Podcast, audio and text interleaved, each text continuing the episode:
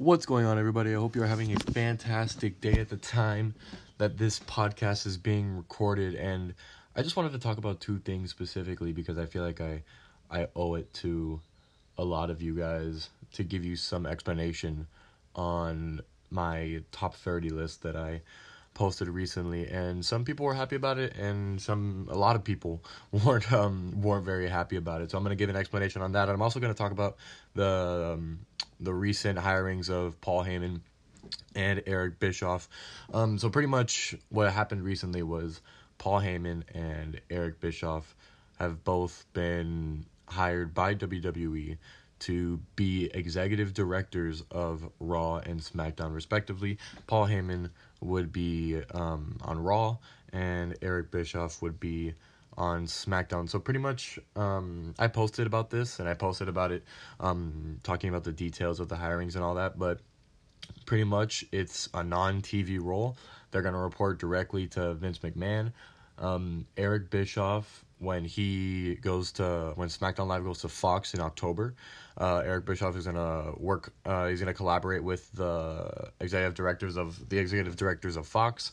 Um, excuse me. So he's gonna be working um, directly to Vince McMahon, pretty much just like the way it is now. So I don't know. Um, in that case, what's gonna happen because everyone still has to report to Vince McMahon now. So I don't know if Eric Bischoff and Paul Heyman reporting to Vince McMahon is gonna change anything. We're gonna have to see.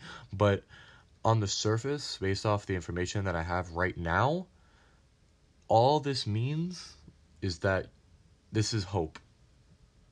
You know, WWE hasn't given their fans something to hope for in a very long time. I have been pleading with them to make a decision that oozes and that shows hope something that we can look forward to in the future. And i think this is something that does that. So i'm, I'm really excited. I'm glad um, paul heyman is someone who um, had supposedly um, worked really um, diligently and have worked really well with um, Ronda Rousey's creative, and that w- wasn't bad at all. Um, obviously, he's really, really he works really well with uh, Lesnar's creative, and supposedly he was um, I don't know um, how far the extent of it was, but he was um, responsible for a lot of Alexa Bliss's creative apparently.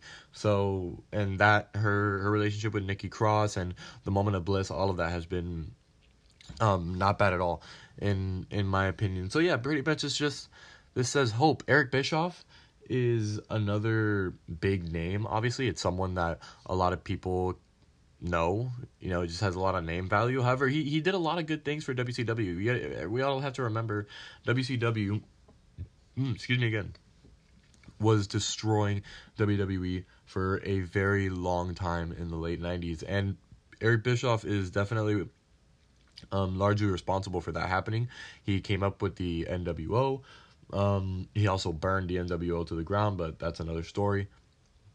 Eric Bischoff isn't stupid, and you hear him talk in some of his uh, in, in some of the things he says and some of the thoughts that he has on things going on in WWE right now, and you know he's he's got something, you know, and and hopefully um, his thoughts and you know his ideas can translate um, into what we actually see on television, and hopefully Vince McMahon, um, you know, lightens, you know, lightens up on the idea of allowing someone else to finally try and getting their ideas on TV rather than just, you know, Vince. And I also think this is going to open the door for a lot of wrestlers. I think a lot of wrestlers think that Vince is almost like not approachable and they I feel like they could be intimidated to go approach him. Not so much people like Roman, but people like Roman, Cena, um, Undertaker, all those big guys.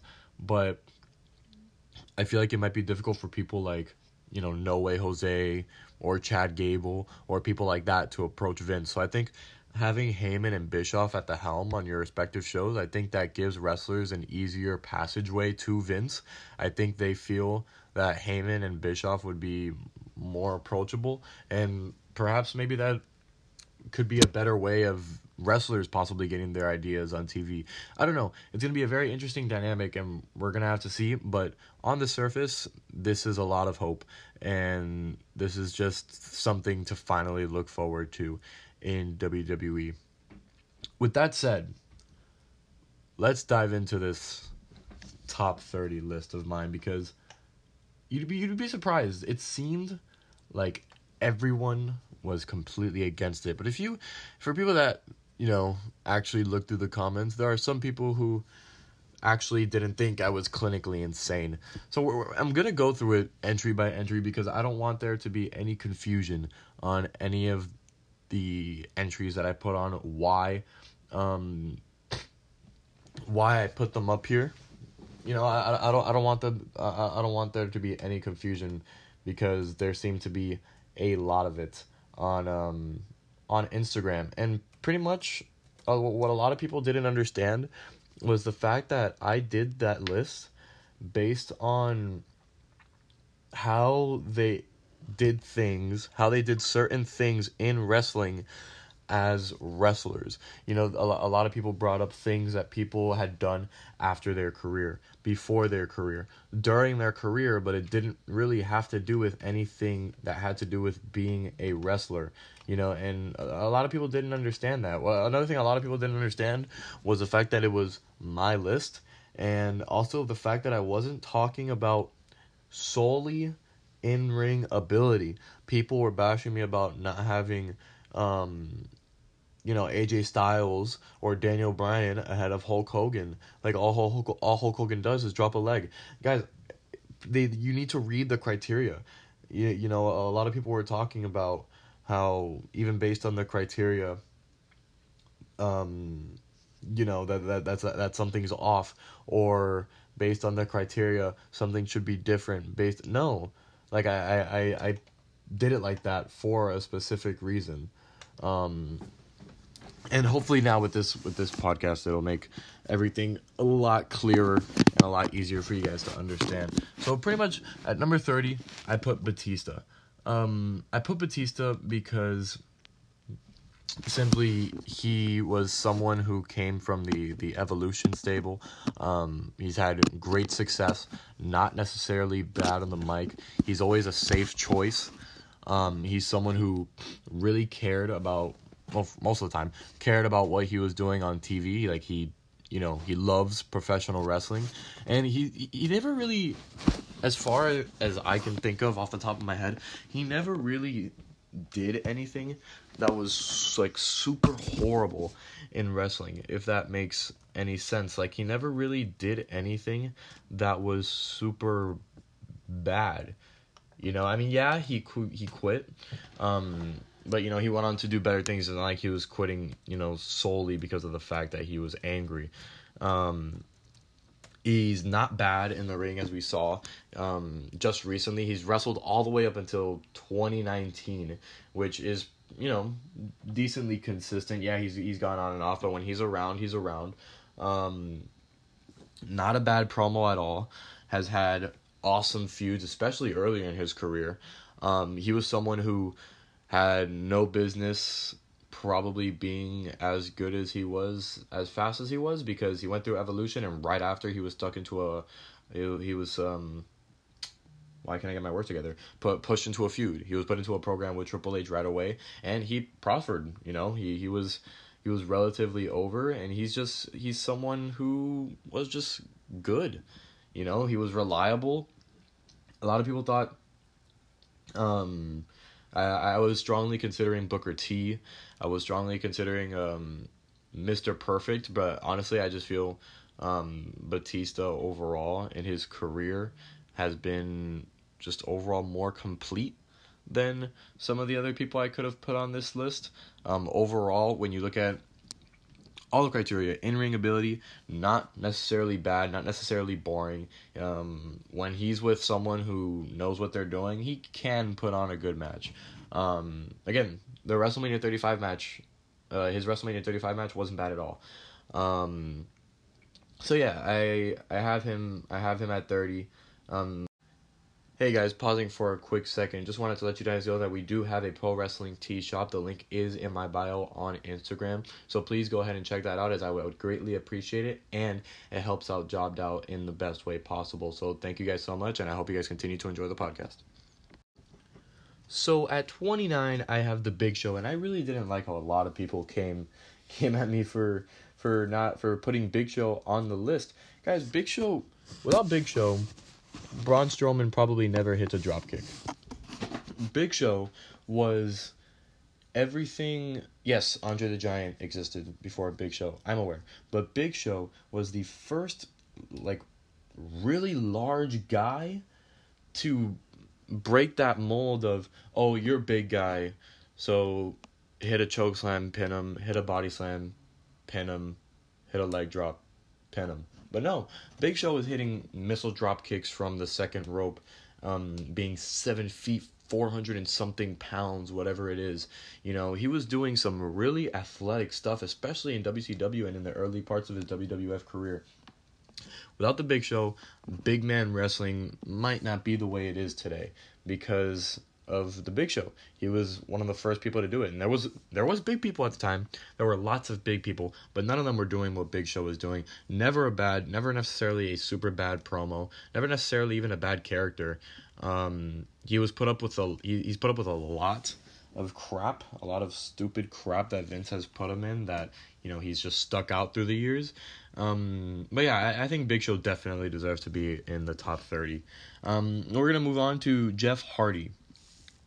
Now, a lot of people didn't necessarily agree, but they didn't disagree. They just didn't really care about the century, um, which was kind of nice because I think Jeff Hardy definitely deserves to be in the top 30 for his contributions to wrestling in total. If you're not going to talk about just how how good of a how good of a wrestler he was, because he was a good wrestler.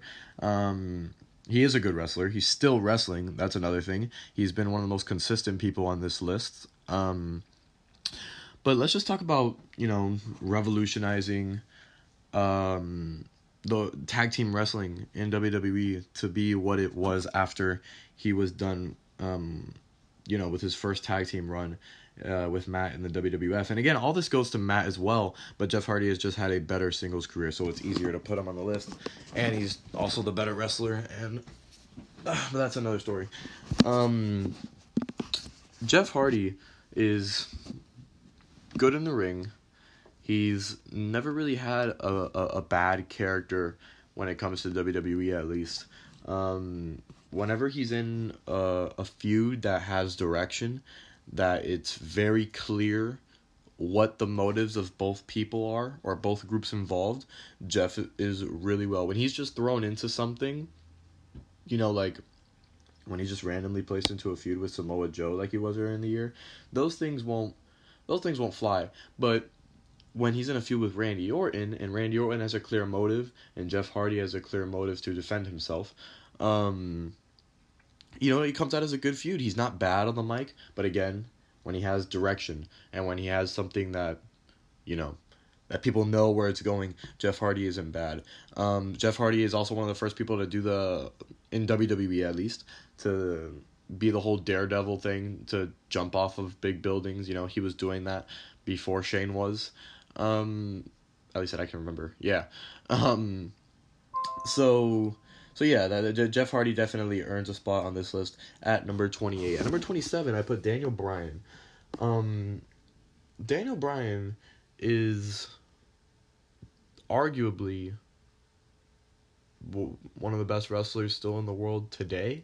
He doesn't get the chance to showcase that a lot because he isn't put in a lot of singles matches anymore. But when he was obviously when he was um, on the rise uh, to WrestleMania 30, that in itself was a huge deal. Daniel Bryan when he was signed back in 2010, that was one of the um, he was one of the first people to prove that you can be small.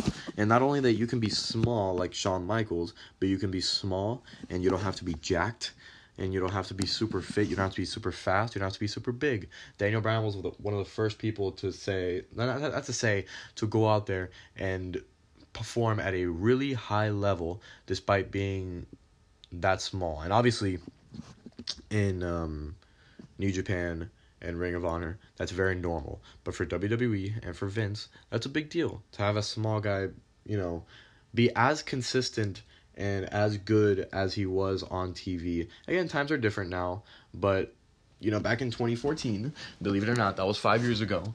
It was unheard of for someone like Daniel Bryan.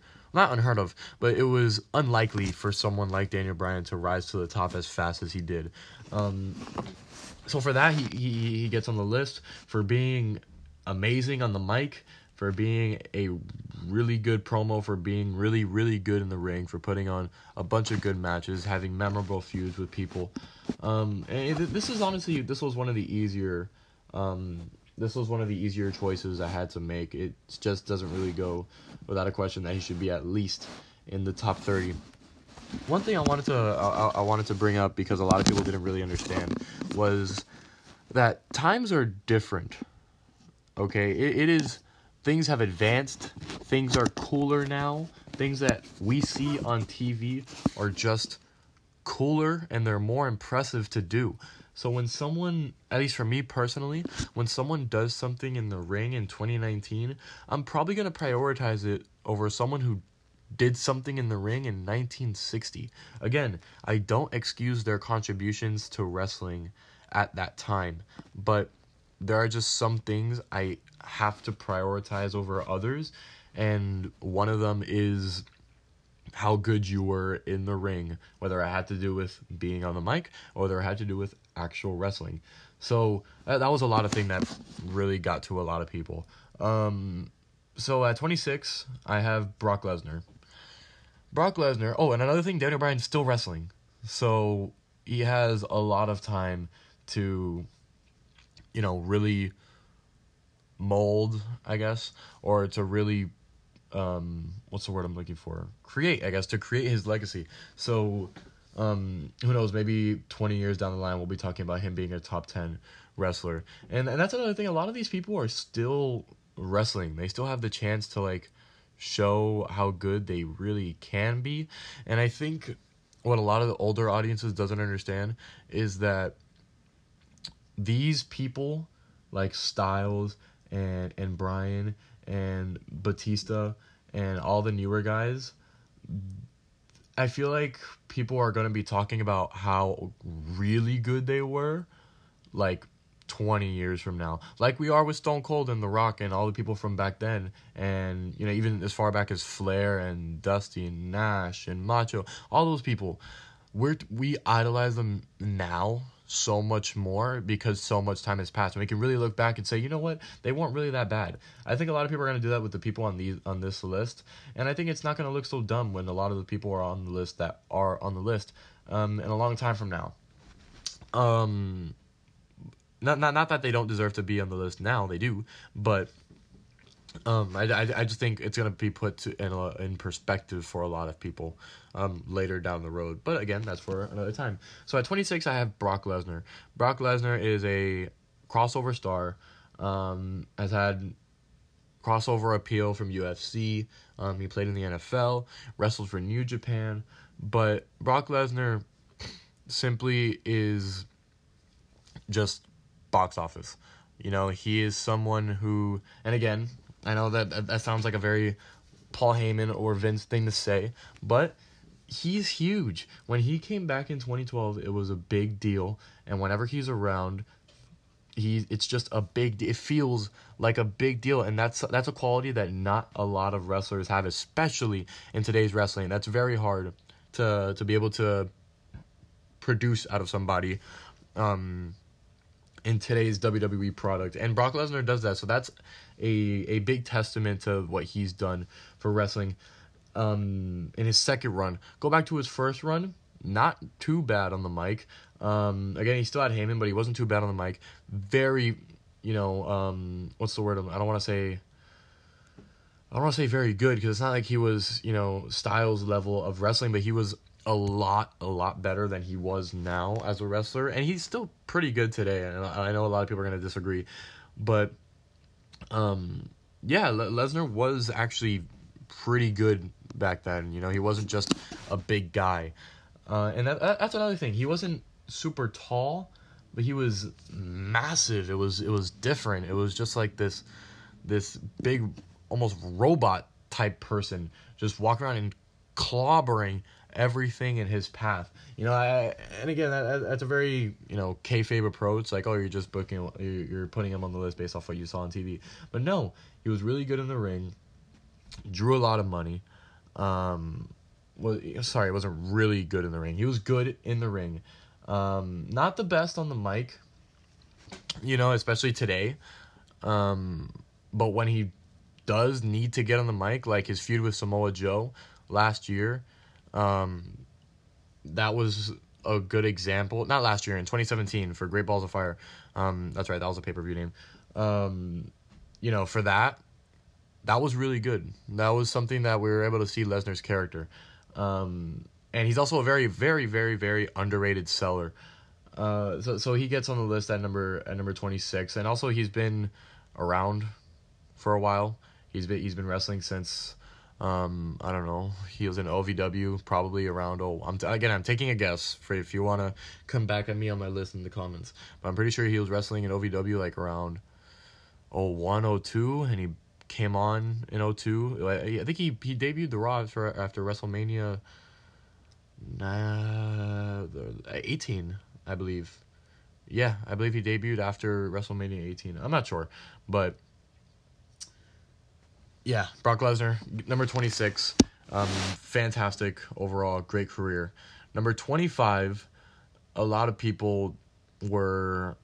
I had I got, I got a lot of mixed um, opinions about this one because I, I have AJ Styles at number 25, and he's on the list simply because of the fact that he was one of the first people after Bryan, again, like I said, one of the first people, and again, he signed to WWE much later after uh, Daniel Bryan, but Styles was, you know, he was one of those. He was the the the group of people with Balor and Nakamura that show that you can be in out of WWE for as long as he was. He was out of WWE for so long, and you can still, in the later parts of your career, um, go to WWE and prosper the way AJ Styles has. So just for that alone, he showed that he that a lot of people can do that the way a lot of people have been doing that recently with the new signings.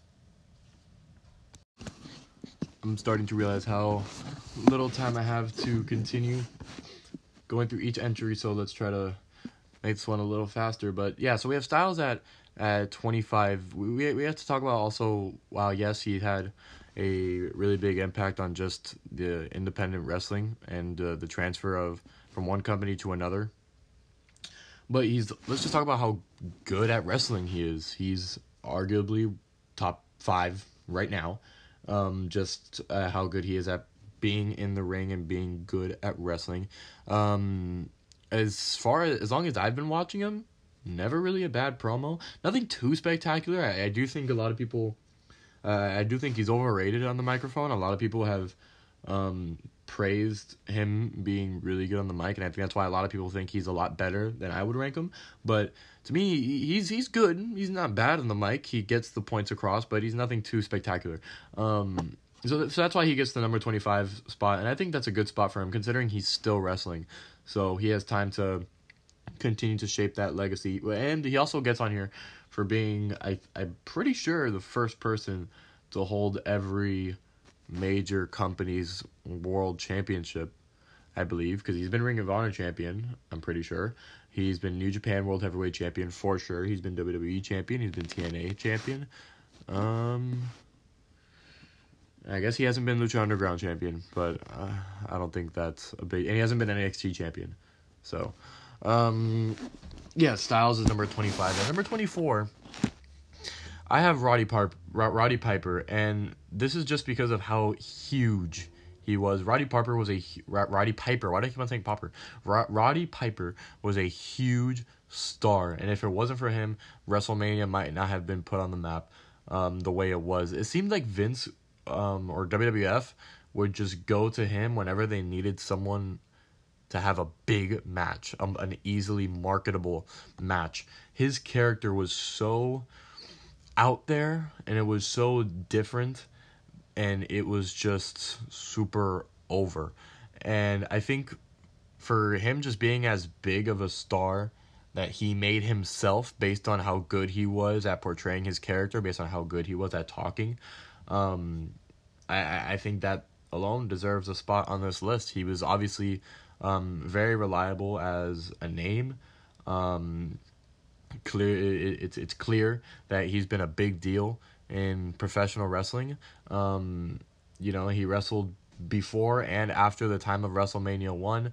Um, I, I think Roddy Piper Roddy Piper definitely deserves to be on this list simply because of his contributions to WWF and how good he was at being a wrestler. Again, not necessarily inside the ring, but what did you do as a wrestler? And that, that that's one of my criteria. Um, in ring ability, not so much. Mic skills and charisma, 110%. Consistently, consistency, you know, 110%. He was always that good, and he was always a reliable person to have a big match on a big card. Um, so I have Piper at 24. Ultimate Warrior, I have at 23. Obviously, not very good in the ring. Um, mic skills and charisma, even then, that wasn't that great. Um, he would yell loud, and that's what people liked about him, and that's part of the reason why I have him on the list because you know he is the one screaming, and he is the one responsible for um, whatever he does on TV. So you know he was super over, and he was just a massive star. I'm more I more put I have him more on this list for um, how big of a draw he was. And to me, what you draw is your impact on wrestling as a wrestler. If you're a big draw, you obviously had a big impact. So Ultimate Warrior gets on this list for that reason, and for simply just being super over with kids, and for being super over in general. It, it, it seems, obviously, I wasn't alive around that time, but it seems that his character, not necessarily the person, and obviously all the backstage politics um, that has to do with Ultimate Warrior and the WWF, but it seems he was really beloved. Like I, I've talked to um, wrestling fans from that time, and they seem to like really cherish, you know, what their memories of Ultimate Warrior. So, um, that in itself is really cool, and that that that in itself gets uh, Ultimate Warrior a a spot on this list. At number twenty two, um, I have Mick Foley and all of the versions of Mick Foley. Mick Foley is on this list because of his contributions to hardcore wrestling, which I'm not that big of a fan of, but um, I'm more talking about not necessarily CZW and ECW type uh, wrestling, but I'm talking about just the usage of weapons in WWE. Um, you know, he, he inspired a lot of that. So Mick Foley gets on this list for that, but also, you know, not being um, necessarily too quick, not necessarily too flippy, not necessarily too technical, and honestly, not even the most physical. But um, he his in ring style was good for him, and he knew what worked for him, and to be able to adapt to that is a big testament to you know the type of wrestler that he was. Um, always an interesting character. Um, to which I'm assuming he was very heavily involved in at the time. I know things aren't necessarily the way they are now as far as um, power control at the top and what people can do creatively. So I, I have a feeling he had. Um, I don't know, but I'm assuming he was really involved with the development of all his characters: Cactus Jack, uh, Mankind, Dude Love, etc., etc. Uh, so Mick Foley, not bad. Obviously, never bad on the mic. A really good character. Um, hardcore wrestling, that's a big deal. Um, and it's, it's obviously a, a, big enough deal to put over Ultimate Warrior because, again, just to give you guys a perspective on why I put certain people on top of other people, I, I'm putting Mick Foley over people like Ultimate Warrior and Roddy Piper and things like that because when you compare um, those people's contributions to wrestling and when you compare it to Mick Foley's and along with all the the, the three other areas of criteria that I have there it, it's just Mick Foley's just more complete. I think with the four things that I have on my criteria, to me personally, I think that forms. I think those are the four things that create someone who is just complete. And I think the most complete person should get higher on the roster. The more complete you are to me, the more I think you should be on the list. And again, it's my list. Other people's have other people have different lists with different criterias. You know, it, it's it's all it's all preferential. You know, everyone has their own their own opinion. So number twenty one, I'm going the American Dream, Dusty Rhodes. Um, his impact on professional wrestling alone is just um, absolutely remarkable. Um, as a wrestler, when he was wrestling, um, never did anything too spectacular inside the ring, but again, it was a period of time where wrestling itself wasn't very spectacular. Really, really good storyteller inside the ring, though. He can grab an audience by the balls um, inside the ring just because of a match. Uh, and again, times were different. Um, but when he when he needed to just cut a promo, when it had nothing to do with necessarily being inside the ring, when it had to do with uh, getting the points to a feud across, when it has something to do with just standing there for five minutes and grilling your opponent, Dusty Rhodes can do it all. When he has the microphone in his hand, he is ruthless. But again, um, just nothing too spectacular to me inside the ring. I have watched a few of his matches and I've tried really hard to get interested into them and I just can't. It's not his fault. It was just a different time. That's the point I'm trying to make to a lot of people. I it just it's not entertaining to me. I can watch him talk forever, but I, I don't need to watch him wrestle. Um, nothing that he does inside the ring um, really sticks out to me. It's the little things that he does within a match that um, that stick out to me, that tell a story.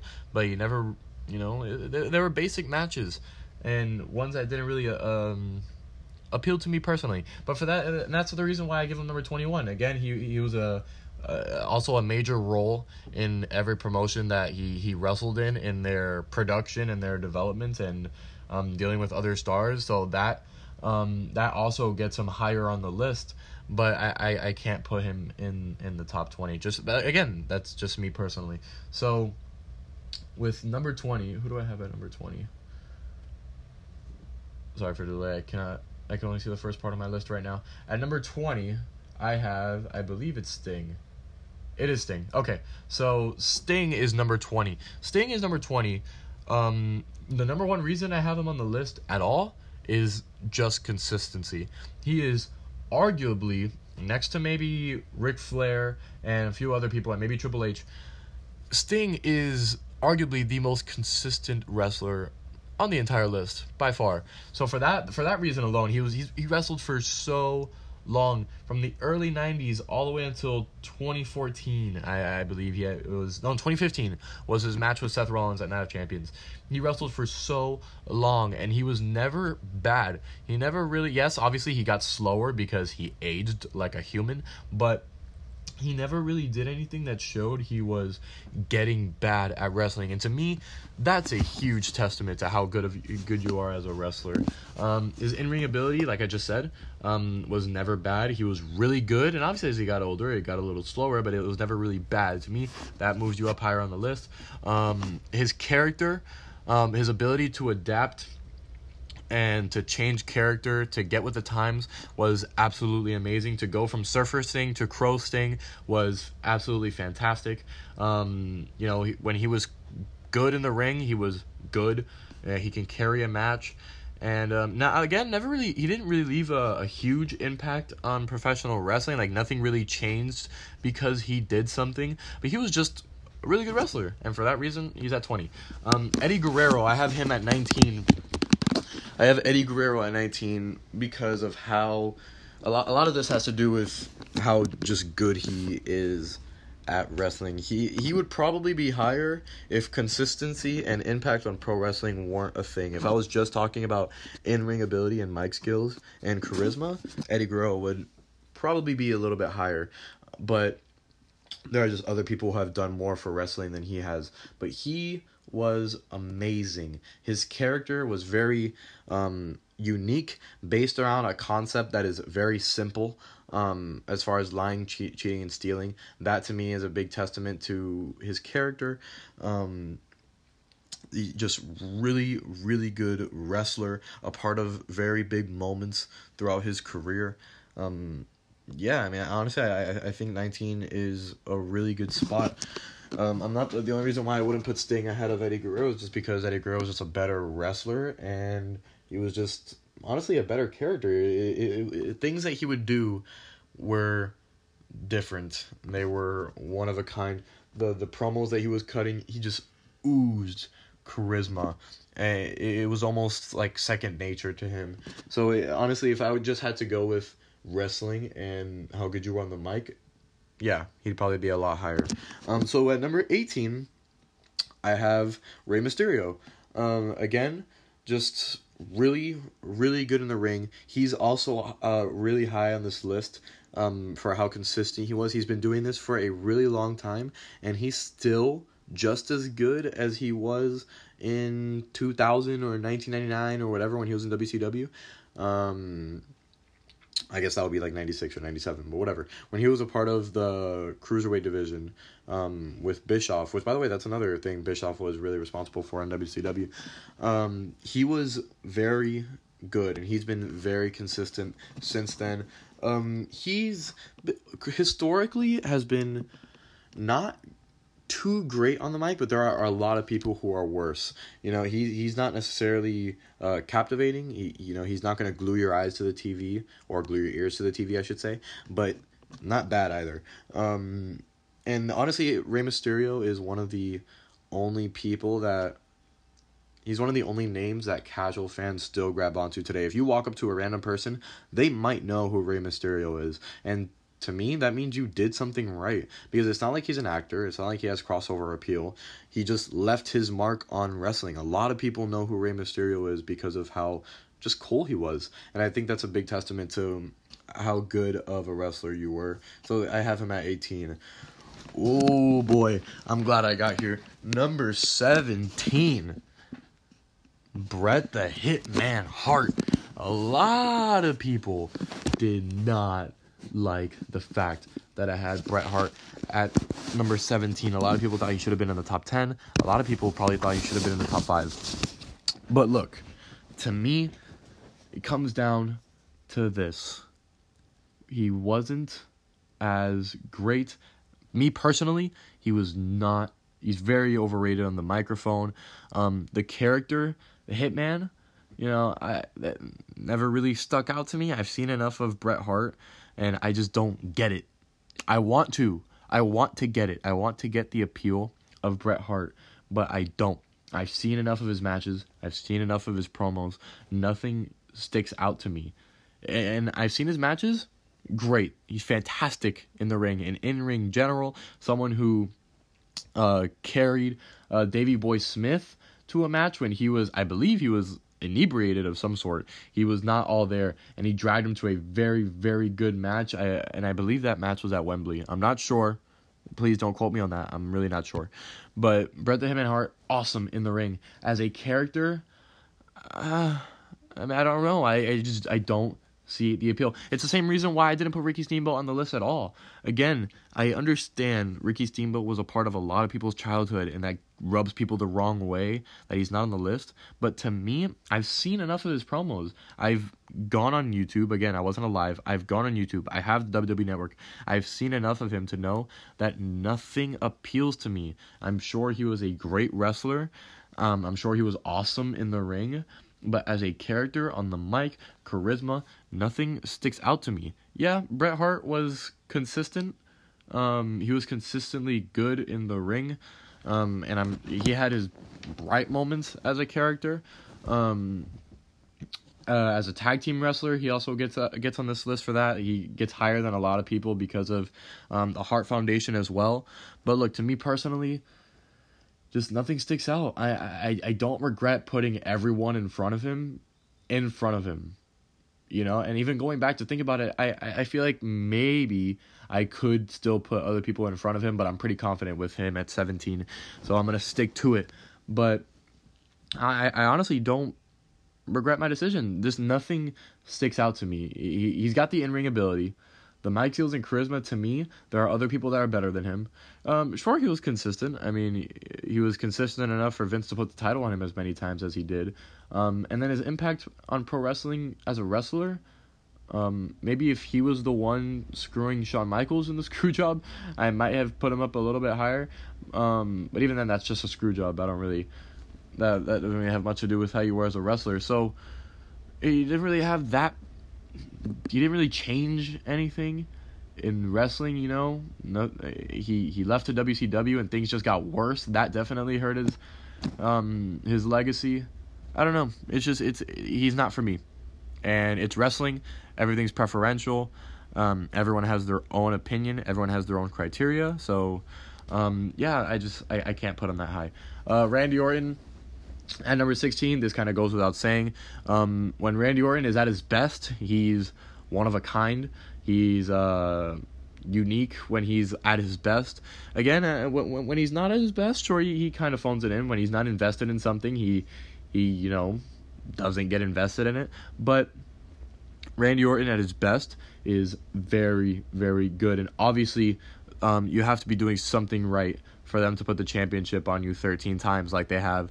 Uh, Randy Orton just really good in the ring when he's paired with someone um, equally as good or better in the ring. He produces a really good match. Even even in today, uh, even in today's day, where you know, at the Fastlane, the Fastlane before WrestleMania 30 um was it 34 yes the the wrestlemania before wrestlemania 30, the Fastlane before wrestlemania 34 he put on a surprisingly good match with bobby roode. He's put on great matches with um styles you know um his most recent wrestlemania feud with styles wasn't bad at, at all um and this is towards the later part of his career his most recent his feud with jeff hardy wasn't bad at all He's been one of the most consistent, unique characters. You can see he's tr- he has adapted. His character has changed throughout the year from throughout the years from the Legend Killer to the 2009 I'm gonna punt you in the face no matter who you are to this most recent. Um, you know, not necessarily the legend killer, but you know the opposite, which is awesome because it came full circle, and that will, that's what was so cool about the character when he was getting rid of all the young people or trying to get rid of all the not the young people, the the people that we love as fans. So that that character resurgence was really well, and for that he gets up even higher on the list. Um, so yeah, Randy Orton at 16 for sure. Kurt Angle at 15. Kurt Angle, uh, hilarious. I don't know why that's the first word that comes to my head when I think of Kurt Angle, but um, very funny character, very uh, charismatic. Someone who had another person who had no business being as good as he was at professional wrestling. He's just someone who you know he just got it fast um, and that that alone is a testament to how good you were. That that's impact. That's also consistency. Um, again, in uh, consistency, someone who was just consistently good at being good in the ring and outside of the ring for as long as he was. Uh, he wrestled. He wrestled his last match consistently in 2019.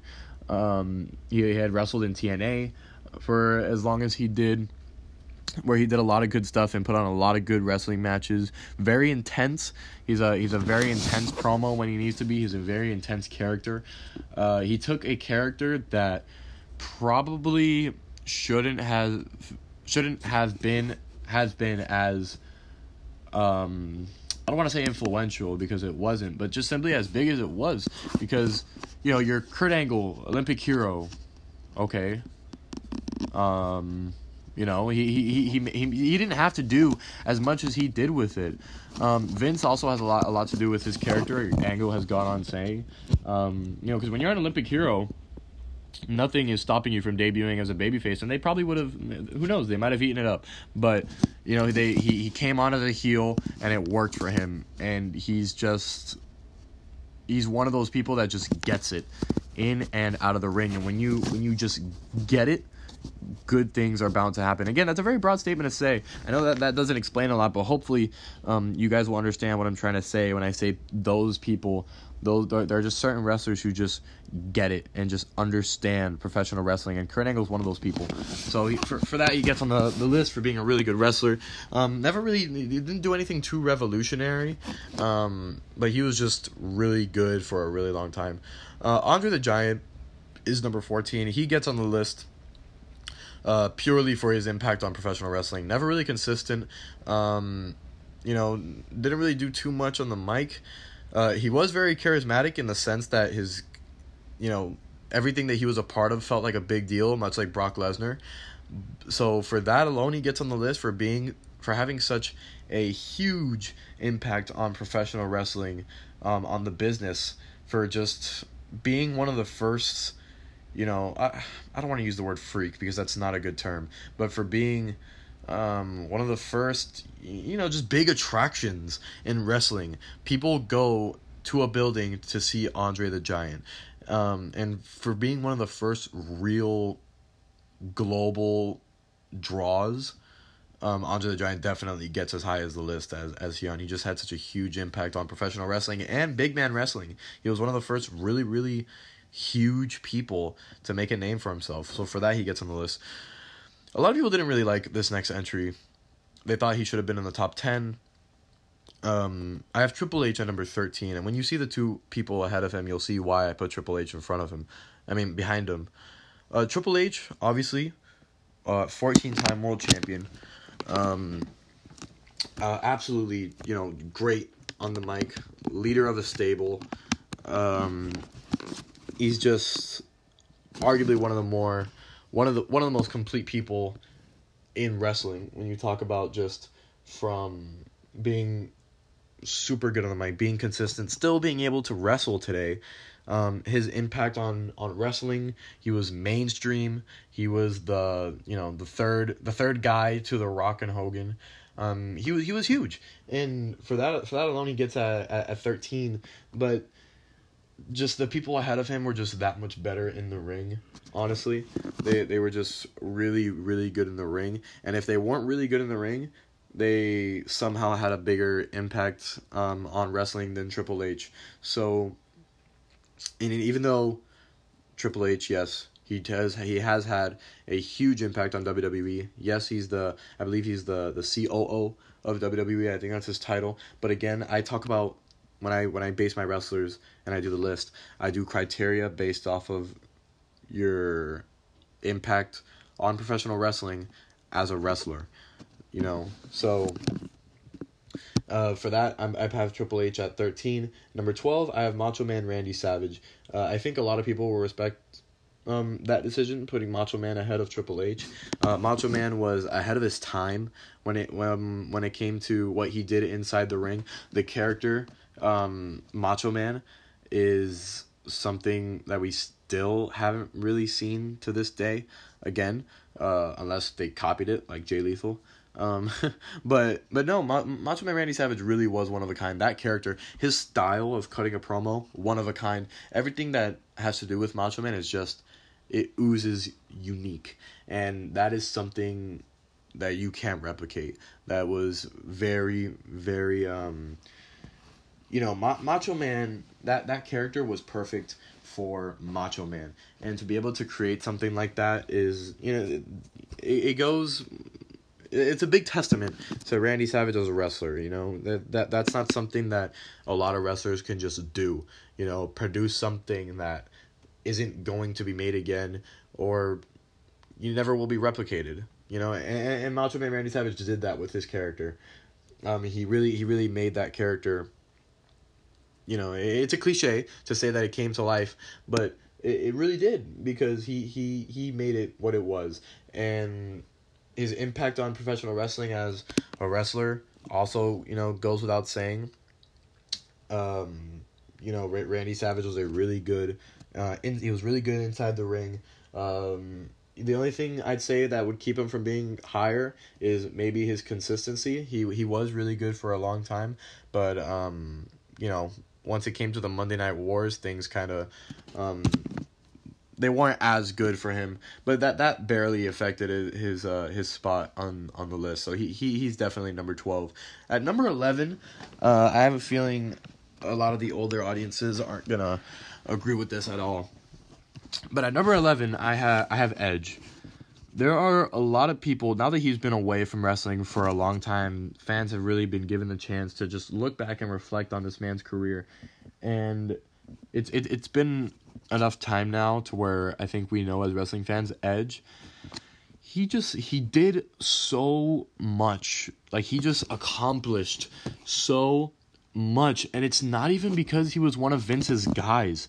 That that that that that to me is really impressive because you know, Triple H, you're a Vince guy. Randy Orton, you're a Vince guy.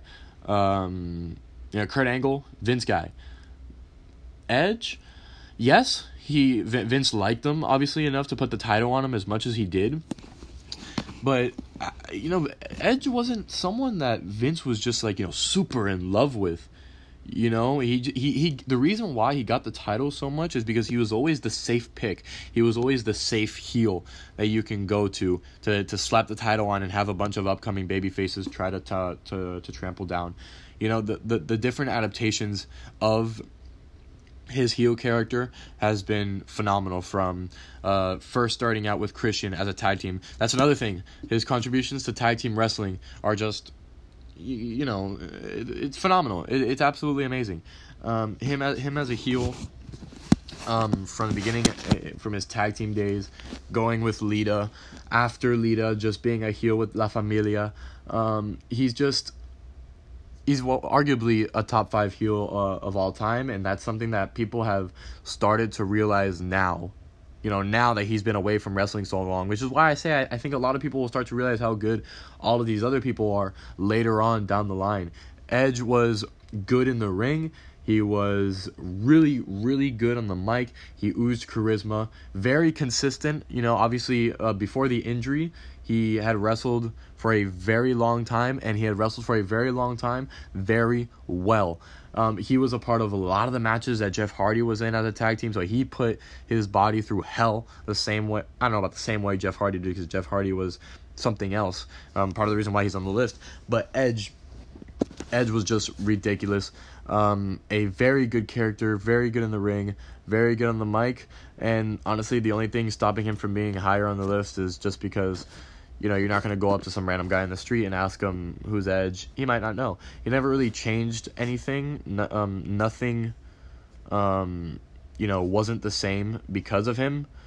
But Ed, Edge gets right outside of the top 10 simply for being as really, really good at his job as he was. I mean, um, he held the Money in the Bank contract twice. He didn't win it twice, but he held it twice. Uh, I believe he's an 11 or 12 time world champion. Um, no, Intercontinental Champion, multiple, uh, 10 time, I, I think he's a uh, 10 plus time tag team champion. I'm not sure. He's just, he's he's done everything. He's done so many neat things. He's he, he's fantastic. So he gets just outside of the the top 10. Alrighty, we're finally, we're in the top 10 wrestlers of all time. I'm to try to do these a little bit faster. Um, so please excuse me if I leave out any important details, anything that I haven't covered on um, the Instagram post itself. But Bruno Sammartino is our number 10 entrant. He's on this list because of his contributions to wrestling and consistency. Those two things alone. I'm not going to lie to you. I haven't heard a lot of Bruno Sammartino promos, and I haven't really seen a lot of Bruno Sammartino's matches because I couldn't. However, you have to be so good at your job that your boss trusts you to be in front of a sold out Madison Square Garden crowd 181 times in a row. And you have to have, your boss has to have so much trust in you for you to hold a championship 2,800 days. I don't know the exact number, but I know it's 2,800. That that that is absurd. If someone were to hold a championship for that long today, I, I, I mean, people would lose their minds. People would stop watching probably. To hold a championship for seven years, you have to be so consistently good and reliable. I and for that alone, he gets on the list. I'm I'm, I'm sorry. For that alone, he gets at least number ten. Number nine, Hulk Hogan. No, not great in the ring. Not very, almost just abysmal, atrocious in the ring. However, Mike's skills and charisma, gotta give it to him. He may, yes, there are a lot of things he did bad for WCW, TNA, just and even WWF. But you cannot deny how infectious that guy's personality was, how contagious um, he his personality is. His promos were unique. They were electric. They were n- not duplicable. Duplicatable. He was his personality and his character. The the Hulkamaniacs, eat your vitamins, say your prayers, all that. That's one of a kind. Uh, he held the belt. He held the world championship for four years. You have to be scary good and scary over to be able to hold a champ a world championship for four years. He um, he made wrestling uh, nationwide. He put it on. T- he was a large reason why it was on TV. WrestleMania isn't WrestleMania the way it is today because of Hulk Hogan. And you know, for those reasons alone, he gets at number nine. I, I can't, in good nature, put Hogan ahead of the other eight guys that are on this list simply because of how not good at wrestling Hulk Hogan was.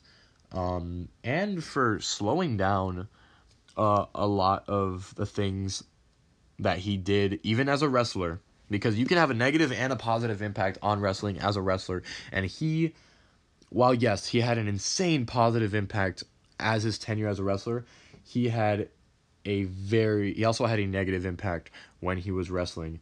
Um, just go with the NWO. His time in late W in the late nineties WCW. Uh, before that, you know, it's just he's also had a negative impact on professional wrestling. That's why I have him at nine, um, and not at in the top five or not even at one.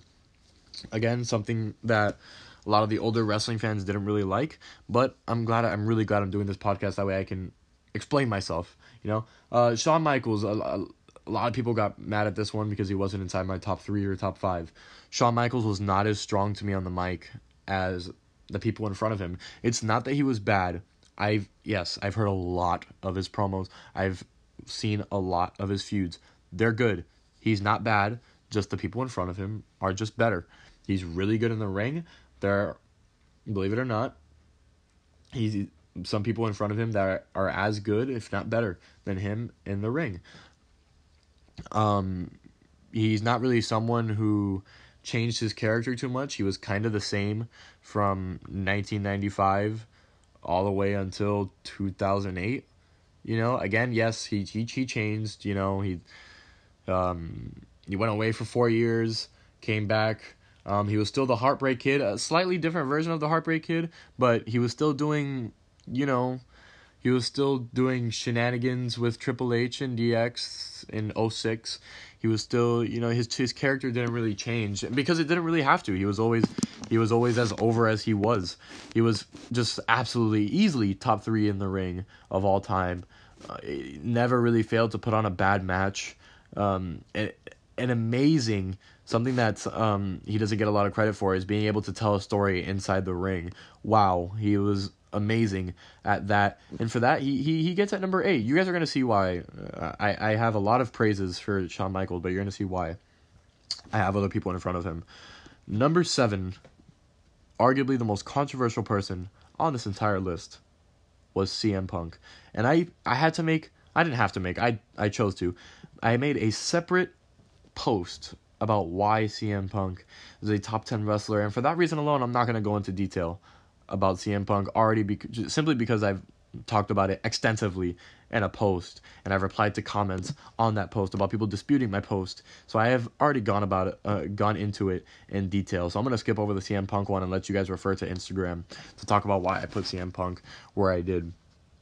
But to sum it up, he's really really good and he brought a lot of eyes back to the product. When you bring eyes back to the product, to me, that's a really, really big deal, and that's also something really, really difficult to do. But I talked about it more on Instagram. I'll let you guys look at that. Number six, Undertaker. In my old top 10, I believe I had Undertaker at eight.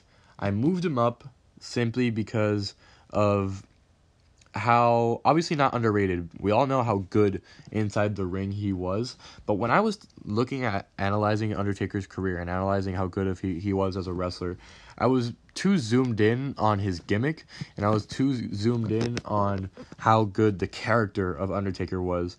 Um, when I really looked back at it, he has been really, really good in the ring for a long time, and that's something that I had almost forgotten about.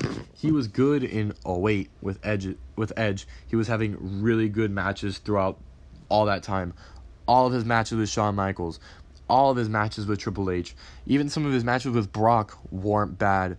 Um, go even further, his matches with Stone Cold, Rock, Triple H, obviously, he's never really been a horrible wrestler, you know? He was in a match, and Undertaker's a massive man. Undertaker was in a match with Giant Gonzalez, and Giant Gonzalez was the issue, not him. You know, um, and that was at WrestleMania nine, arguably one of the worst matches of all time. Undertaker, huge, six foot ten, was doing things that six foot ten people his size. Um, and I'm, I'm not just talking about obviously uh, that, that's that's a double negative. Six foot ten, his size.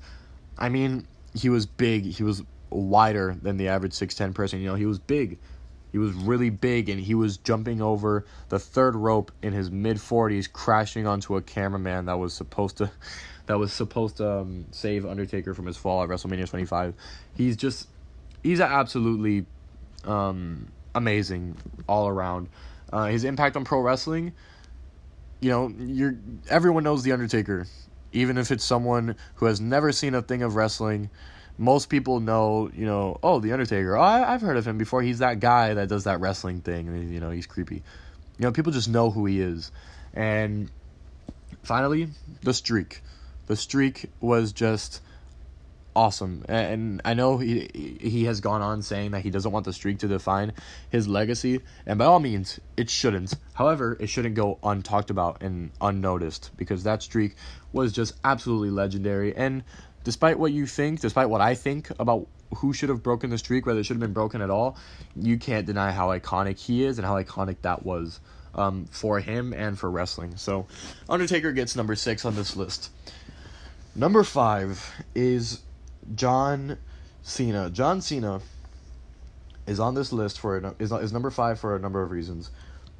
One of them being what I'm most what I am most impressive impressed by John Cena for doing for doing is toward the later part of his career for him to completely a complete 180 to completely change his style of what he does inside the ring. Uh, of course from the, the despite the besides the five knuckle shuffle and the AA he and a lot of people didn't really notice this as much but 2014, 2015, around that time, he just started getting good at wrestling. He was just putting on really good matches, and a lot of it had to do with his opponent, sure.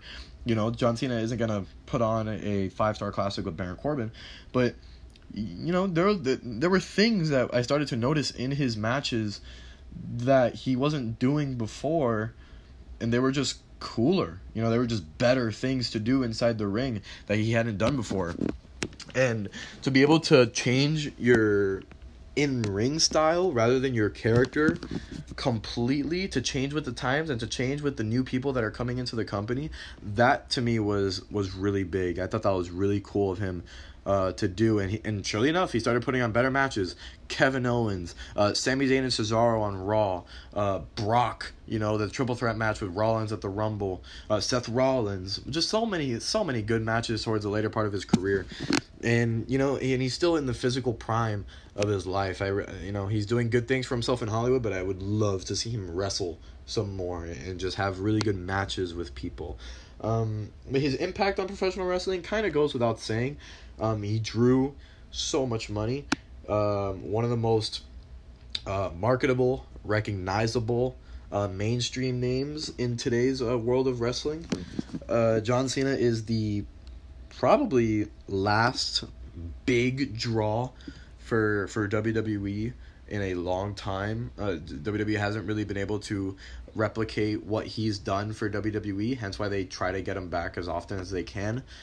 Uh, and for that alone, honestly, he gets on the list for being inconsistency, for being as consistently good on top as he was yes, I know his negative impact on wrestling, the Nexus, Bray Wyatt, putting people down, Golden Shovel. That wasn't great. And that's probably part of the reason why he's not within my top three or top five. And also for not necessarily just. He wasn't always as good as he was towards the later end of his career. Uh, he wasn't always as good on as good on the mic as he was um, toward the mid 2000s and he was he definitely wasn't always as good in the ring that's why I have four people ahead of him but his mic skills his his his ability to work a microphone his wit his uh his charm is one of a kind you know it's it's something that we don't really see often and it's something that comes by you know once every few years you know some someone like him to be as unique and as different on the microphone as he was, as intense. You know, his his intensity was different. He was just he brought something different when he held a microphone. And that is also a, a huge testament to what he was as a wrestler. He was very consistently on uh on top. Uh, again, that has a lot to do with Vince, but he was good on top. You know, there was a reason uh, why he was on top besides the fact that that Vince loved him. Uh, so so John Cena gets number five. Number four is Chris Jericho. Chris Jericho is as high as he is for two main main reasons. One of them is being able to, and he has done this the best out of anybody on this list, and I think a lot of people can attest to this. He has changed his character, and he has changed it almost everything about his character so many times and has stayed over as a heel or a face. And that is so hard. That is so difficult for every few years to think of a new version of yourself to present to 10,000 plus people every Monday or Tuesday or Friday, whatever. Um, to be able to do that so long, so well. He wrestled in New Japan from the years of like 1992 and 93. He's been wrestling for a very long time. He's been wrestling for a long time. Impact on professional wrestling? Oh, well, I don't know. All Elite Wrestling. He's been huge for the development of All Elite Wrestling. He's still wrestling today. Really good he arguably had the greatest match of his career last year. Or when was his match with um with Kenny? Was that in 2019 or 2018? That was in 2018. Yeah, I remember seeing that match. I'm pretty sure it was in 2018 or 20 I don't remember.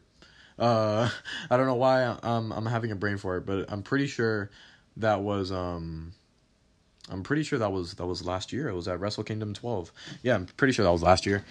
So, um, yeah, he's just it's absolutely amazing what he's what he's been able to do for as long as he's he's been able to do it to change your character completely from um, the Ayatollah Rock and Roller when he got to WWE to 2008 slow talking Jericho to uh, Scarf Jericho to List Jericho to um, Oh my god, why am I having a another brain fart?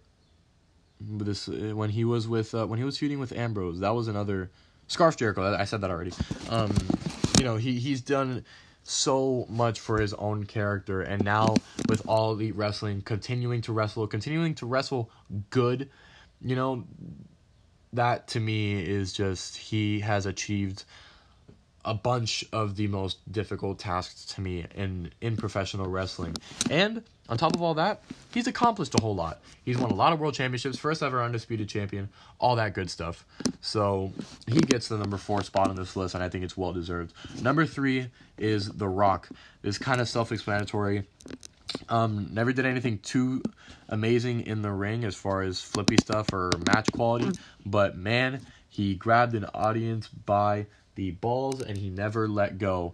Whether he was a heel or a face, he did both really well. When he was booed, he got booed hard. When he was cheered, he got cheered hard, and that doesn't go for a lot of the people that are on the that are on this top ten. Some people can't do both. The Rock does both, and he does both very, very well, and that's something that a lot of people can't say.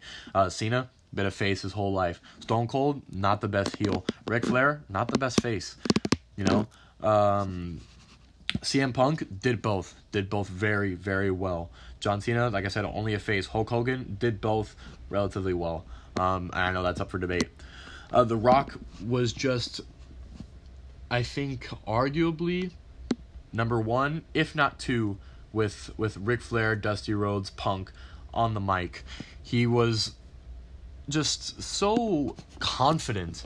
And to be able to be so confident on such a large stage with 8 million people watching at home and 10,000 people inside the arena, to be able to do what he did so well, so often on that microphone was just elite.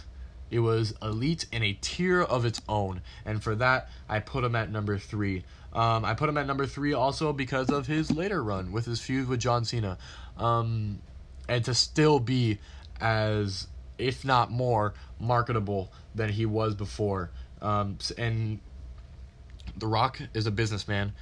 Very smart for him to come back in WWE because he got paid uh, very um, handsomely, very nice for the, to come back and do that feud. And that feud with John Cena was good. To come back and feud with a younger guy, someone from a different generation, um, for the sake of putting obviously for the sake of making a boatload of money, but also for the sake of doing something good for wrestling. You know, his impact on professional wrestling as a wrestler because of the John Cena feud and everything he did before it was just huge. One of the biggest draws in wrestling, and to me, that's your impact on wrestling. He drew so much money for WWF. And then obviously he would later on go on to be a really big Hollywood star, which doesn't affect his position on my list, but um, his impact on WWF just goes without saying. Uh, Stone Cold Steve Austin, uh, arguably the best character in professional wrestling, maybe next to Undertaker. Um, that gimmick was perfect for him.